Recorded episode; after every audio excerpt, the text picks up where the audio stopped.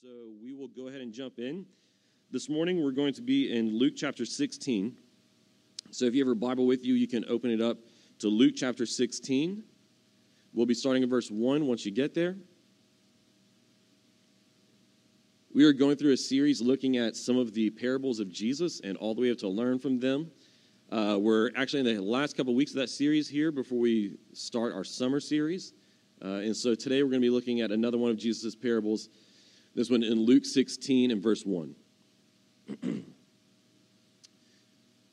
you don't have your Bible with you or you're having trouble finding it, that's fine because we'll have the text up on the screens next to me so you'll be able to follow along there.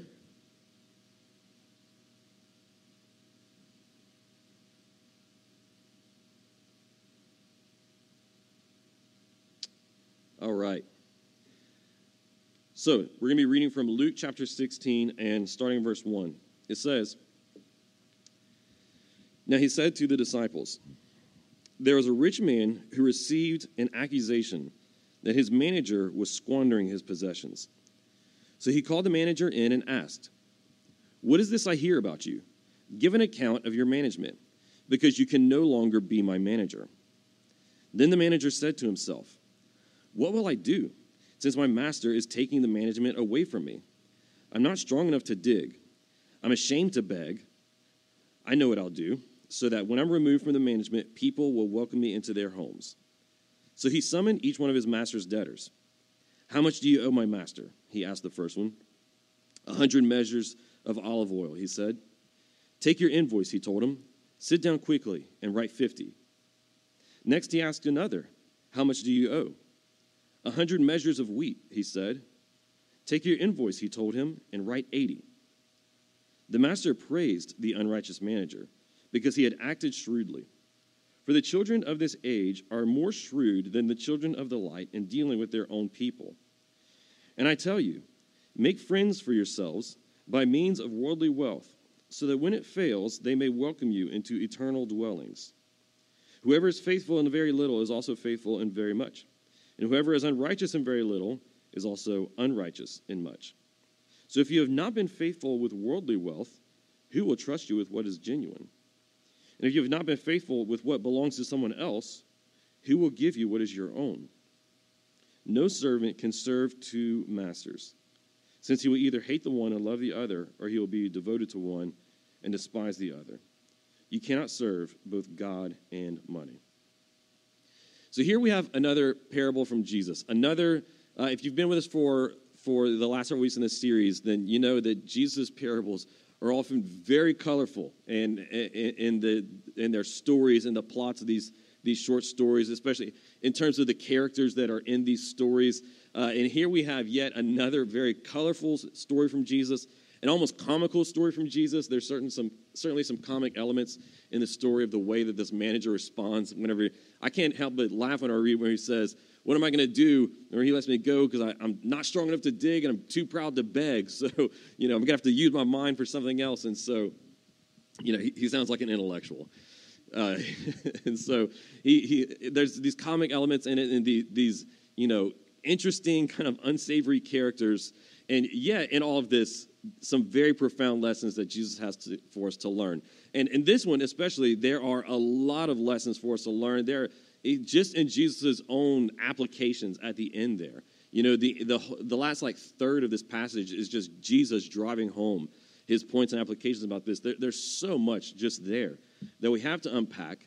Uh, we're not going to be able to hit every single point from this parable today, but we're going to highlight this, which I think is the main point of this parable. And this is actually going to be our theme today and next week. So, our theme for the last two weeks of this series, which is the theme of stewardship this parable, we can get into the weeds of, you know, of a lot of different things that Jesus said here, but ultimately what the theme of this parable is, what it's all about, is it's about stewardship. And like I said, that's what we're going to be looking at today in this parable, as well as next week as we look at another parable that is going to be on the topic of stewardship. They're, they're slightly different in their nuances and what they uh, directly apply to, uh, but we're going to be looking at both of those. Stewardship you know, since I, I think that's a term that we don't use super often, maybe except in church, right? We use it in church. But stewardship simply means that it, it, is the, it is the management of something that doesn't ultimately belong to you. And so for the next two weeks, we're going to be looking at how are we stewarding our lives and how are we stewarding the things that we have, whether the wealth, relationships, opportunities, time, and so on that we have in our life. How are we stewarding these things, which are ultimately given to us by God to use for His purposes? That's what we're looking at today and next week with these parables. And so we start this week with this really fun parable about the shrewd manager. We're going to look at three things.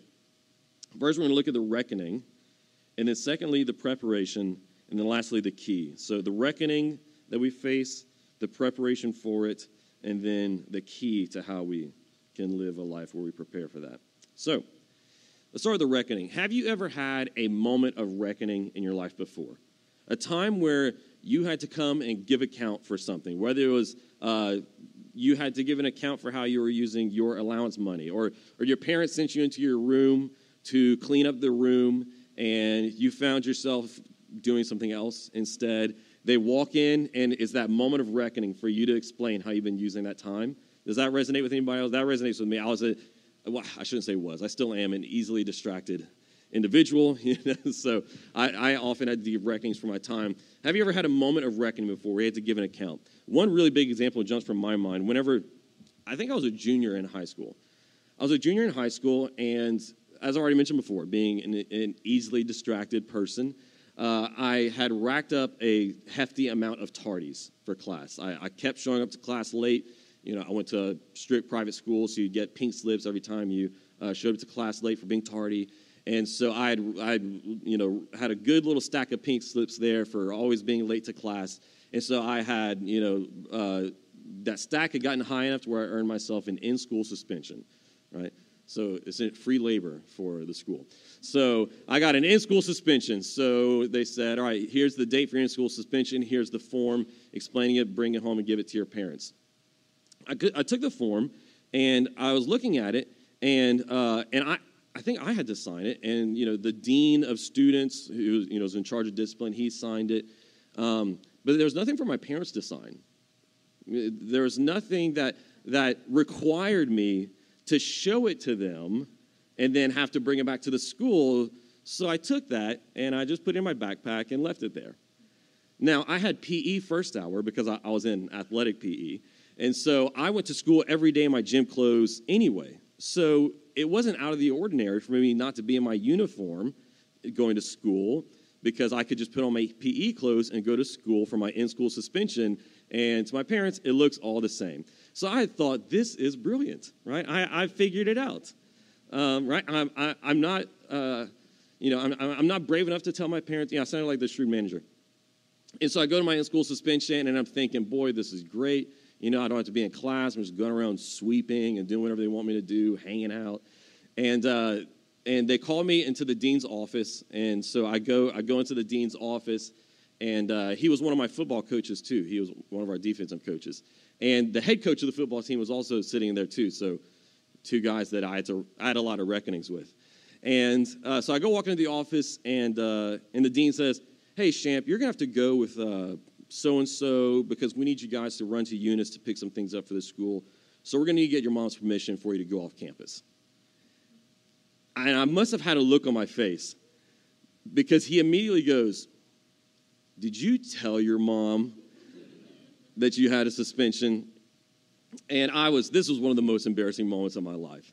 So they put my mom on speakerphone as I had to stand there and tell her, Hey, mom, I'm actually suspended today. And all this as like I said, my head coach was sitting there just watching. They loved it. They were soaking it up.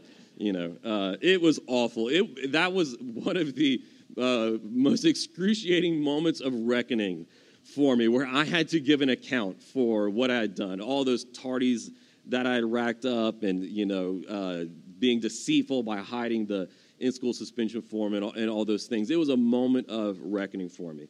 And whenever we read this story here about the shrewd manager, he has a moment of reckoning.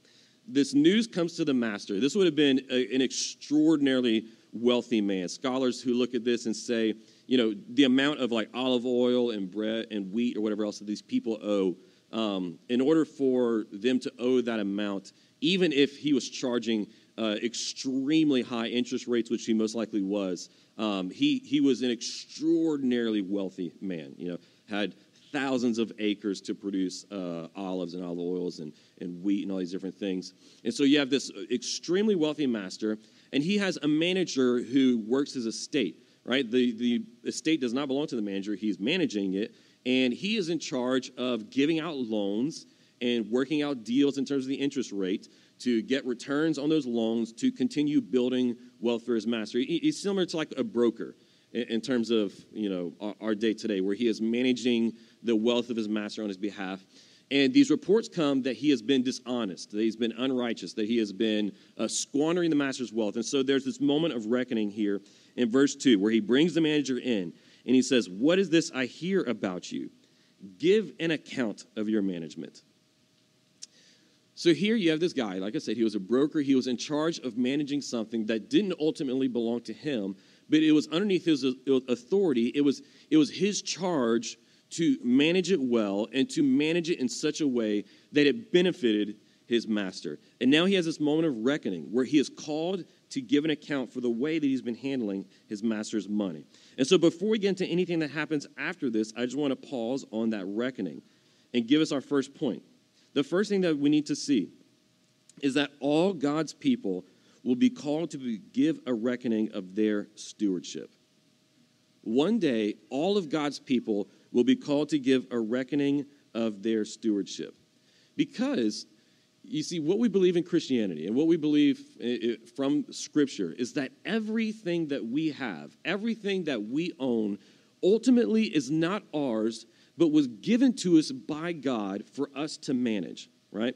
We believe that the Lord, that God is sovereign over all the earth. In the Psalms, it talks about how God owns uh, the cattle on a thousand hills, right? Uh, it, it talks about how He is Lord, how He is sovereign over the heavens and the earth, and how everything belongs to Him.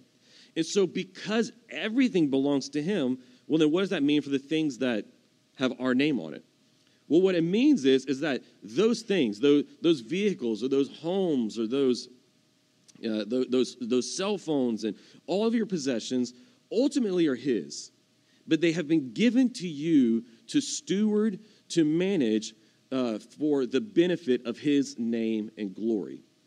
You see, so we are stewards who have been given everything that we have in order to manage it for, uh, for the sake of God's name, to bring Him glory and, and so on. We have been given that charge. That is our job, our calling, just like it was the job of this manager to, uh, to manage his master's estate and then had to give an account for it. This is a part of what it means to be made in the image of God.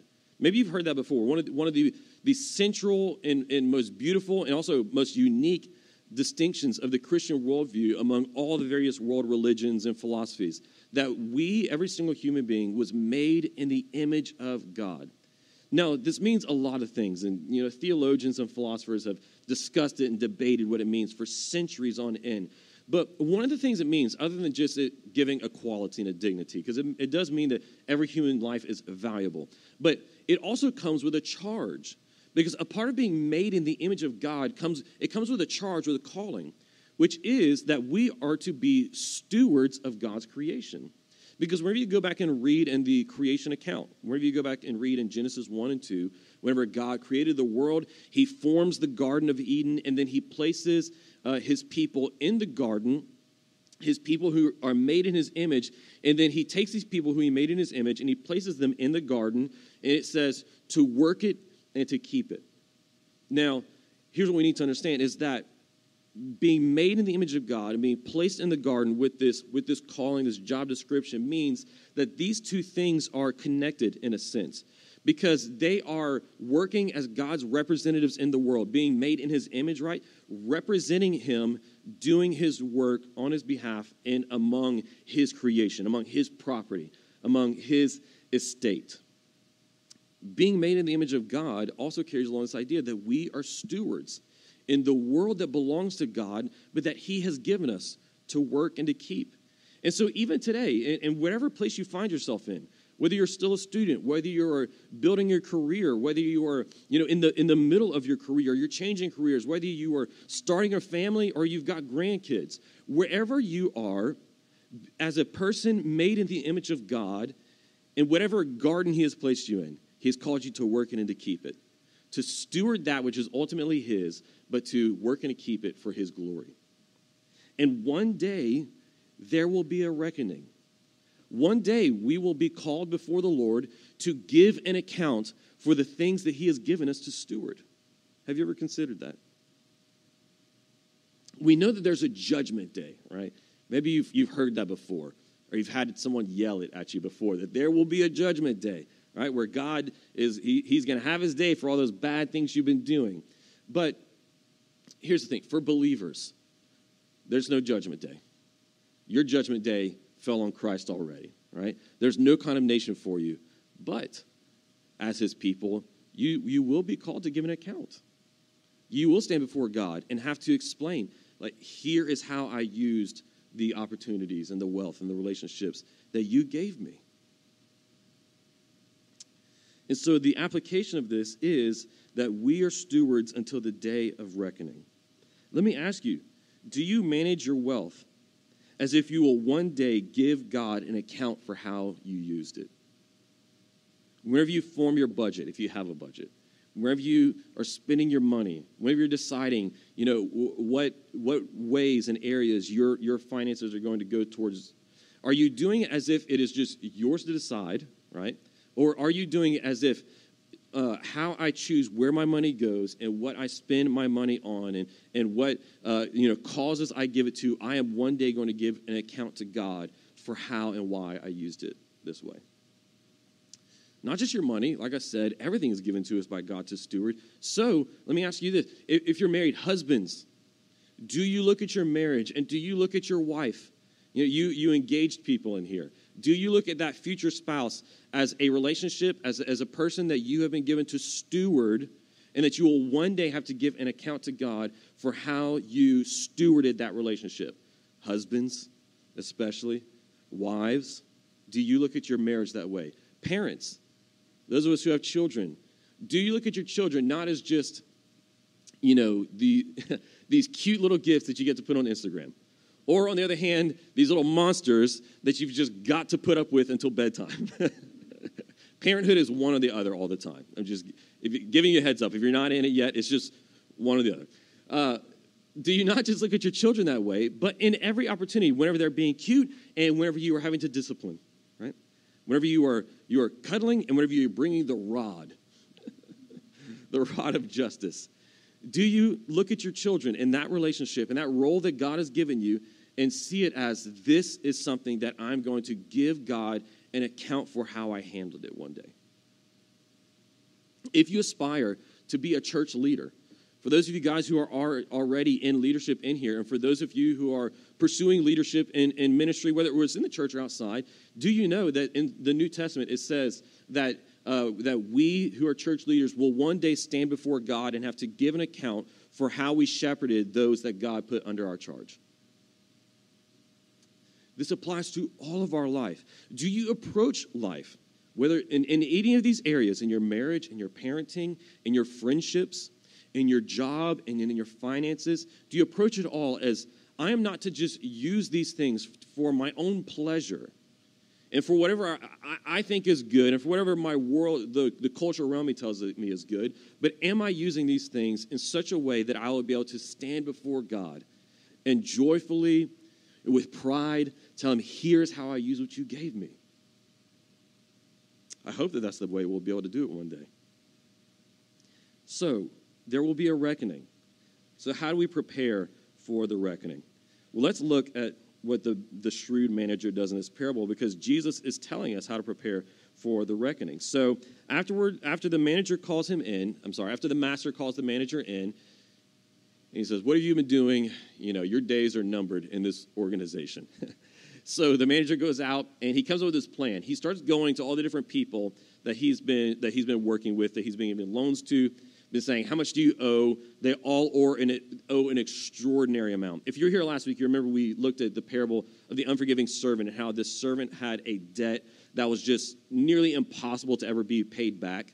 You know, it, it, was years and years and years of worth of wages. What these people owe is the same amount. So just, you know, in terms of like 100 measures of olive oil and the 100 measures of wheat, these are uh, debt amounts which are, would be nearly impossible to pay back, which would take decades to pay on. So they have these extraordinarily huge debts before the master. The manager goes and he says, You owe 100? Okay, well, just go ahead, write a check for 50. I'll take that. We'll call it even. He goes to another and he says, Okay, you owe this, write a check for 80. We'll call it a day. You're good. You can go free. And so he starts doing all this. What is he doing? What is he trying to make happen? Well, here's what he's doing. He knows, because he just had the reckoning, that his days with the organization, with the business on that master's estate are numbered. And so he is going around and he is trying to create a network for himself to give himself some future security and to create some opportunities for himself whenever he is unemployed in the near future. That's what he's doing. He's going around and he's trying to make friends for himself.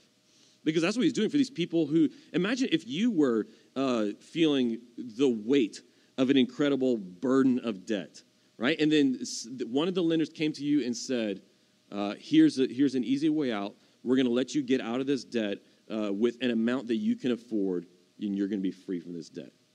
That's somebody that you'd really like afterwards, right? Or if on the, other hand, on the other hand, if a parent or a family member or someone stepped in to pay a, an extraordinary bill that you had, that's someone that you'd like a little bit more afterwards, right? That's somebody that you would be a little bit closer to. That whenever at, at family Thanksgivings and Christmas, you'd sit down next to them at the dinner table because of the extraordinary generosity and kindness that they had showed you. That's what this manager is doing. He's going around and making friends for himself. He's trying to build up a network so that, like I said, whenever he is unemployed, well, then he'll have, to, he'll have this safety net to fall back on. Maybe one of them will have an opportunity for a new job to be able to step into. Right? But that's what he's doing by going around and reducing all the debts that, is, uh, that are owed to his master and getting some cash for them. There's also another kind of unintended uh, benefit that happens. Number one, he's making people like his master more, right?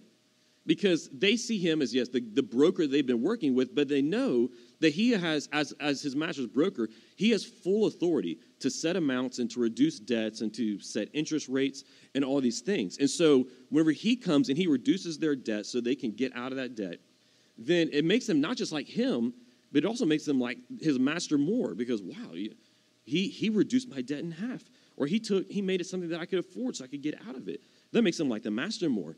And it generated, although it wasn't the full amount, it, it generated some immediate cash flow for the master. Which is why after he runs around doing this, it says uh, in verse 8 that he comes back and it says the master praised his unrighteous manager because he had acted shrewdly. So, what is he doing here? He quits using money as just a tool to get wealthy and he starts using money as a tool to make friends. He quits using money as just a tool to get wealthy, and he, started, he starts using money as a tool to increase the popularity, the fame, the reputation of his master's name. If we're going to understand this parable, then we need to understand this. And I've said this before in, in some of the other parables. Jesus really often used uh, examples and characters in this story that you really don't want to imitate. But he's trying to show us just one thing that one of these unsavory characters does that we can learn a lesson from. You remember this from the parable of the unjust judge and the widow. It's hard for us to look at the unjust judge and say, so we're supposed to learn about God from that? But it's because it, it was, if a judge, if this unjust judge who is that bad of a person could act in this way, then how much better our good father? What's similar here? We have these unsavory characters. This dishonest manager who obviously he was he was doing something wrong, right? Whether he was embezzling, whether he was just being uh, lazy and squandering his master's wealth, he was doing something wrong. The master was giving uh, loans out that people could never repay, and it, it was predatory lending. These are unsavory characters, but it's here in what they did there that we need to zoom in and look at closely because this is what Jesus wants us to see from these unsavory characters. He's wanting us to see how, look, if this shrewd manager, if this unrighteous broker, and his predatory lender of a, of a master could act in such a way and have such a mind shift in how they're using their money how much more so should you? That's what he's trying to say. He's trying to say if they could be so shrewd, what that means is making wise judgments, you know, if they could act this way, then how much more should we? In other words, what he is saying is we need to take note of how they use their finances to build those friendships. That's what we need to see. And so here's where we get to our second main point. Preparation for that reckoning should involve a prudent use of all our resources, but especially in the area of finances. It should involve a prudent use of all our resources, especially in the area of finances. Preparation for the reckoning means having a mindset shift, right? A, a, a change in the way that we approach how we use our all of our possessions, but especially our money, from just looking at it as tools for how, looking at our money as, as tools for how we build more money or as tools for how we just get what we want, and to instead starting to look at it as tools for how we bless others and bring glory to the name of God. Right? Just like he did. Although in his unsavory character and in, in, in some slightly different motivations, he started using that money as a way to build friends and then inadvertently increase the reputation of his master. Jesus saying, we need to start approaching our finances in a different mindset as well. We need to start approaching it in a way as how can we use our worldly wealth? That's what Jesus says there.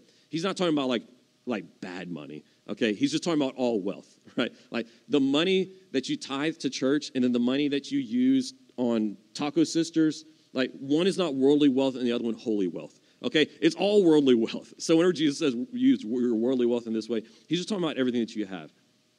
But he's saying we need to have a mindset shift and how we use it and how we use it to, to build friendships, right? And to help others and to use it in a way that increases the reputation of our master who ultimately owns all that worldly wealth that we have.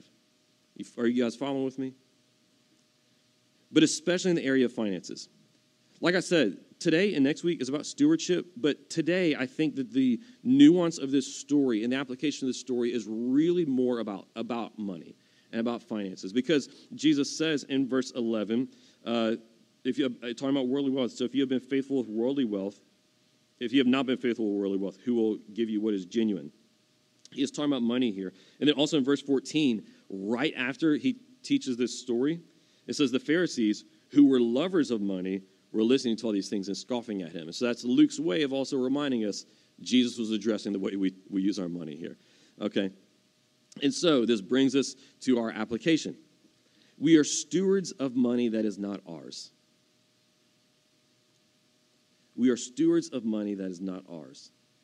But my goodness, how often do we do we clutch onto it and hold onto it and protect it and then and then decide and then decide to splurge on things and use it as if it is just all ours, right? That all that all the money that I get from my paycheck is just mine to be spent on whatever desires I, I please, right? Or on whatever I want to do with it. But not as every paycheck that comes in, here is another opportunity for me to use this in a way that honors my master. Right? How often do we use as if, as if it's just ultimately ours? But we're stewards of a money that is not. What does it mean? And how are we supposed to steward our money that's not ultimately ours, but steward it in a way that honors our master? There's so many different things we could talk about, right? I just want to bring about two from this parable, okay? The first one is this. First, it means that you should be faithful in little or in much. You should be faithful, whether it is in little or is in much. A lot of us this, in, in this room are in a stage of life where we need to learn how to just be faithful with little, right? A lot of them in here just have little. Some of us in here, maybe you have much, right? But no matter where you are, what Jesus wants us to see here is that you must be faithful with whatever you have. In verse 10, he says, Whoever is faithful in very little is also faithful in much. And whoever is unrighteous in very little is also unrighteous in much. Jesus is trying to teach us. In whatever you have, and, and to whatever degree of wealth that God has given you, whether little or much, you must use it faithfully. You must use it responsibly, right? There's so many ways that we could define and flesh out what using it faithfully means from Scripture. We don't have time to get into all those things, uh, but let, us just leave it there now, and then you can explore that later. We'll, we'll explore that later. We should be using it faithfully. That's the first thing. You should be faithful in little or much. The second thing from this parable that we can point out is that you should be generous with what you steward. So, stewarding money that is not ours means we need to be faithful with it, being responsible with it, and that we need to be generous with it. You should be generous with what you steward. Why? Well, because of those two things that we already saw the two, the two results of what happened from that shrewd manager's actions. We should be generous with our money because we bless people and we make friends. I mean, Jesus says that himself in here. He says, you should be using your money in a way that makes friends with, in the world, right? He says, bless people. You know who people generally uh, tend to really like? Generous people. Generous people are more attractive, they're more likable, right? And so Jesus says, use your worldly wealth, use what God has given you to make friends for yourself, right? To, to increase your attractiveness in your community, in your family, because generous people are attractive. Generous people are the kind of people that everyone else looks up to and wants to be like, right? So you should be generous because one, it makes friends, it blesses people, and then two, because it increases the reputation of your master. And so you can try to be generous and bless people in a selfish way, right? I, I, fully see that. I know that. You can try to do it in a selfish way where it's all about your reputation, and you can try to do it in a way where it's not so much generosity as it is a favor with a string attached, right? But being truly generous means that we bless people just to bless them, not to get anything in return, and we do it so they they might be blessed, and so that they might be um, so that they might see the glory of the generous giver who gave us that wealth that we then just blessed them with, right? Christians, we have an excellent opportunity here as both individuals and as a church who for uh, in in how if we could live lives of radical generosity bring glory to god increase the reputation of the name of our master.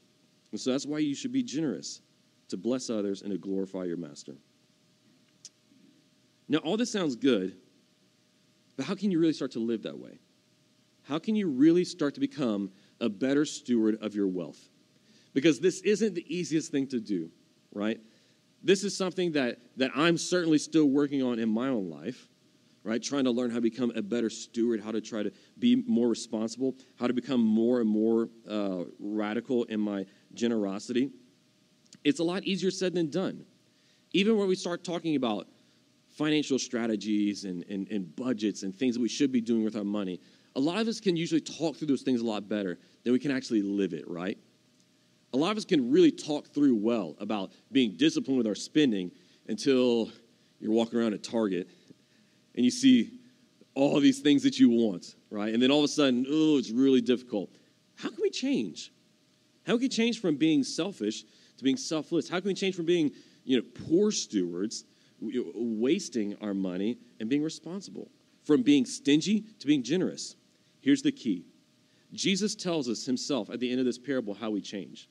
In verse 13, he says, No servant can serve two masters, since he will either hate the one and love the other, or he will be devoted to one and despise the other. You cannot serve both God and money. In those statements is the key to how we make the shift. Here it is Devotion to God is the key to proper stewardship of money. That is what Jesus is revealing to us here. Devotion to God is the key to proper stewardship of our money. Here's what this means. If you've been listening to this and you've been thinking, whew, I don't really live this out very well, right? If you've been thinking, does my bank account reflect the type of responsible spending and radical generosity that I'm supposed to be living out in a way that honors God and brings, you know, glory to his name? If you've been looking at this and thinking, oh, you know, I've got some work to do here. I know that, like I said before, I've got some work to do here. The key for you does not come from just, well, I got to start a budget. Well, you know, I need to I need to get rid of my debit card and go to the cash system, or I've got to, you know, find a new financial strategy. All those things are good. I'm not against those things, but here's the thing. If you don't have a shift that happens in your heart first, then better strategies, better practices, the best of budgeting apps, financial courses will not help you change your behaviors until your heart is first changed. Until your heart goes from being split between serving God and money to just being fully devoted to God, then you'll be able to use money in a way that honors the name of your master and not in a way that you're just a slave to that money or a slave to all those that you are in debt to because of your behavior with money. Jesus wants you to move into greater and greater financial freedom, but he doesn't necessarily want that to first happen just because you won the lottery and were able to pay off all your debts and then live with no financial woes, right? What he wants to happen, the key to financial freedom first happens here and here in your heart and in your mind. That's what Jesus shows us. The more devoted we are to God, the more that the Lord is our master and not money, then the greater freedom we'll have to not be a slave to our money, to not be a slave to, to how much is in your bank account and feeling, feeling great anxiety whenever it's low or feeling, you know, uh, exuberation whenever it's full of how you of, of all the wonderful things you can spend it on now. It'll be the freedom that you need to quit spending more than you're taking in and then racking up all that debt that you have. Right? I'm all for being debt free, right? We're, we're doing the Dave Ramsey course over here at Redeemer right now, right? I'm all for it. I'm bought in fully on the plan. But let me tell you, if you try to go through that plan while your heart is still divided or while your heart is still serving money more, you're still devoted to money more than you are devoted to God, it's not going to work. You could win the lottery tomorrow, pay off all your debts. It's not going to work.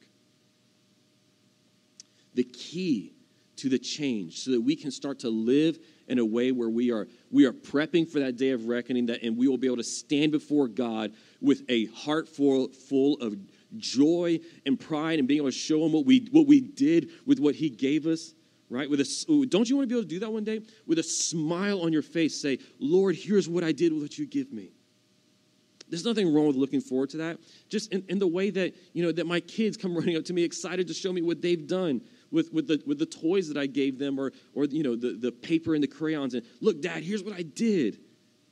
Don't you want to be able to do that with your Heavenly Father one day? The key is for your heart to be more and more and more devoted to Him. And the more devoted to Him, the more free you'll be to not be a slave to money. But if you're still struggling to grasp this and understanding, you know, just not like using all my resources in this way and really having my heart devoted to God and how that frees me, then we need to zoom out from this passage a little bit. We need to zoom out a little bit and look at John 15. In John 15 and verse 14, this is Jesus. He said to his disciples, This is my command love one another as I have loved you. No one has greater love than this to lay down his life for his friends. You are my friends if you do what I command you. Here's what I mean by this. If you're still struggling to see how, how you can be completely free from, from, the, from the pull and the allure and the, and the temptations of money and wealth and, and, and, and all of our culture's lies about affluence and what it can do for you, if you want to be uh, free to be able to make friends with people and to bless people, not because you need something from them, but just because you have a, you have a heart of generosity and you're, you're, you, you're able to do it, right? You don't need something from them. And if you understand how to move in a greater and closer devotion to God, then you need to understand what Jesus is saying here. What Jesus is telling us and telling his disciples, he says, I want you to love one another as I have loved you. Well, how has Christ loved you? How has, how has Jesus loved me? He tells us, He says, No greater love is this than to lay down your life for your friends. How has Christ loved us? He has loved us by laying down His life for us. Christ loved you. In, in Romans chapter 5, verse 8, Paul said that God proved, He demonstrated, He showed us, He, he put on display His love for us whenever, while we are still sinners, he sent Christ to die for us. Jesus says here, I'm going to show and prove my love for you whenever I display the love for which there's no greater love, whenever he lays down his life for you. Whenever Jesus relinquished all that was his, Jesus the Lord, right, who, who owned all and who owned all and, and, and earned all res, re, um, deserved all of the favor and riches and blessing that God the Father could have poured out upon him, Jesus relinquished all of these things. He laid them down whenever he went to the cross, and instead he took on our punishment. He took on what, what we deserve. And even despite doing all those things and going through all of that, he says, in other words, he says, if you receive what I've done for you and, and follow me, that's what he, he means by saying, if you do what I command, because if you follow him, you'll do what he commands. He says, and so if you do what I command, if you follow me, then you're my friends. How often do you think of Jesus as your friend? Whenever you think of the gospel, whenever you think of that, that story of our Savior going to the cross to purchase your freedom from sin, right? To pay for your debt. Whenever you think of that story and you think of all that it means and offers, how often do you think of it as an invitation to a friendship with Him? I think often we overlook that because we don't talk about it as much, but I think often we avoid that. I think that our reluctant hearts, which are slaves to wanting to work for our righteousness and who are always doubting and holding on to sin, are very, very hesitant to believe that Jesus' love could be so great for us that he would not only die for us, but after dying for us, he would want to be friends with us. Because we know us. I know me. I'm surprised any of you are friends with me, much less him.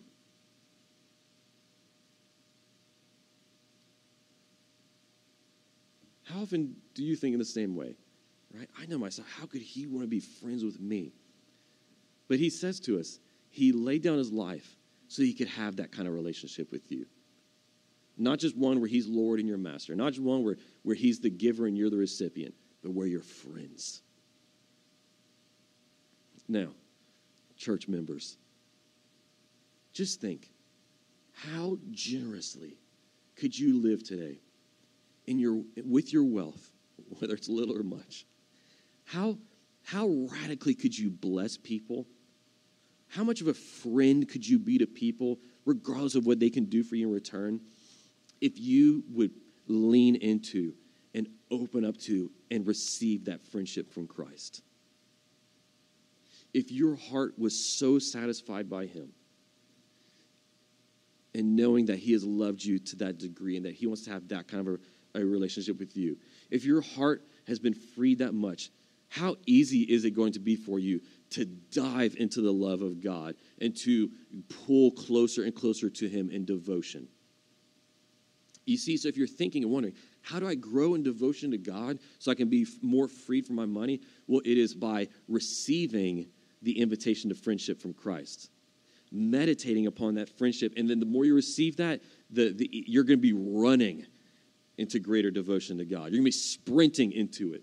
You're not going to be able to hold back from it. But if you're just trying to get yourself there by your own effort without first looking at the, the Savior who laid down his life to be friends with you, then it's not going to work. Receive that friendship, be satisfied in it, grow in greater devotion, and then you're going to become that, that person who is more attractive through your radical generosity, who's surrounded by people that want to that want to be friends with you, that like you, surrounded by people who are going to be there for you wherever you need them. And so the last application here, where we'll finish, is just that we are the recipients of a friendship that cannot be equaled. And whenever we receive that friendship, then we're freed to live in a way to make that mind shift to where our money and our possessions are no longer things that are just tools to use to satisfy ourselves, but tools to use to bless others and to increase the name, the fame of the name of God. The deeper you press into friendship given to you by Jesus, then the easier it will be for you to properly steward your finances and be radically generous. Let's pray. Lord, we come before you and we just, Lord, we are in awe that you, the, the infinitely holy, sovereign Lord, the God of all wisdom and knowledge, the God of uh, pure goodness and righteousness and justice, that you desire a friendship with us. Lord, that you are not satisfied with us just being pets, that you're not satisfied with us just being uh, your charity cases who, who receive your grace and then you have nothing to do with afterwards, Lord, but that, that you desire a deep, intimate relationship with us that can only be described as a friendship. Lord, would you ease and, and, uh, and work in our hesitant hearts that are addicted to our own works, that are filled with doubt and insecurity because of our idols and our sin. Lord, would you work in our hearts that want to pull away from and that want to avoid that truth? Lord, would you deafen the whisperings and the lies of the enemy who wants to place a wall and an obstacle between us and you and us experiencing that friendship with you because, because the enemy knows that the more that Christians and that disciples of Christ are leaning into that friendship with Christ, the more free we will be from, from his works and from his temptations. The more free we'll be from the lies of the world, and the more free we'll be from the allure of money and from the temptations to become debtors in this world because we cannot control the way that we spend. Lord, would we receive the kind of freedom first that is true freedom because it happens in our heart and mind? When we're fully devoted to you as our master, and then our money is just something to be used to honor you and not something to master over us. Lord, we pray this in the name of Christ, who is our Savior, and through him is the only way that we might live out our life in this way. We pray this in his name.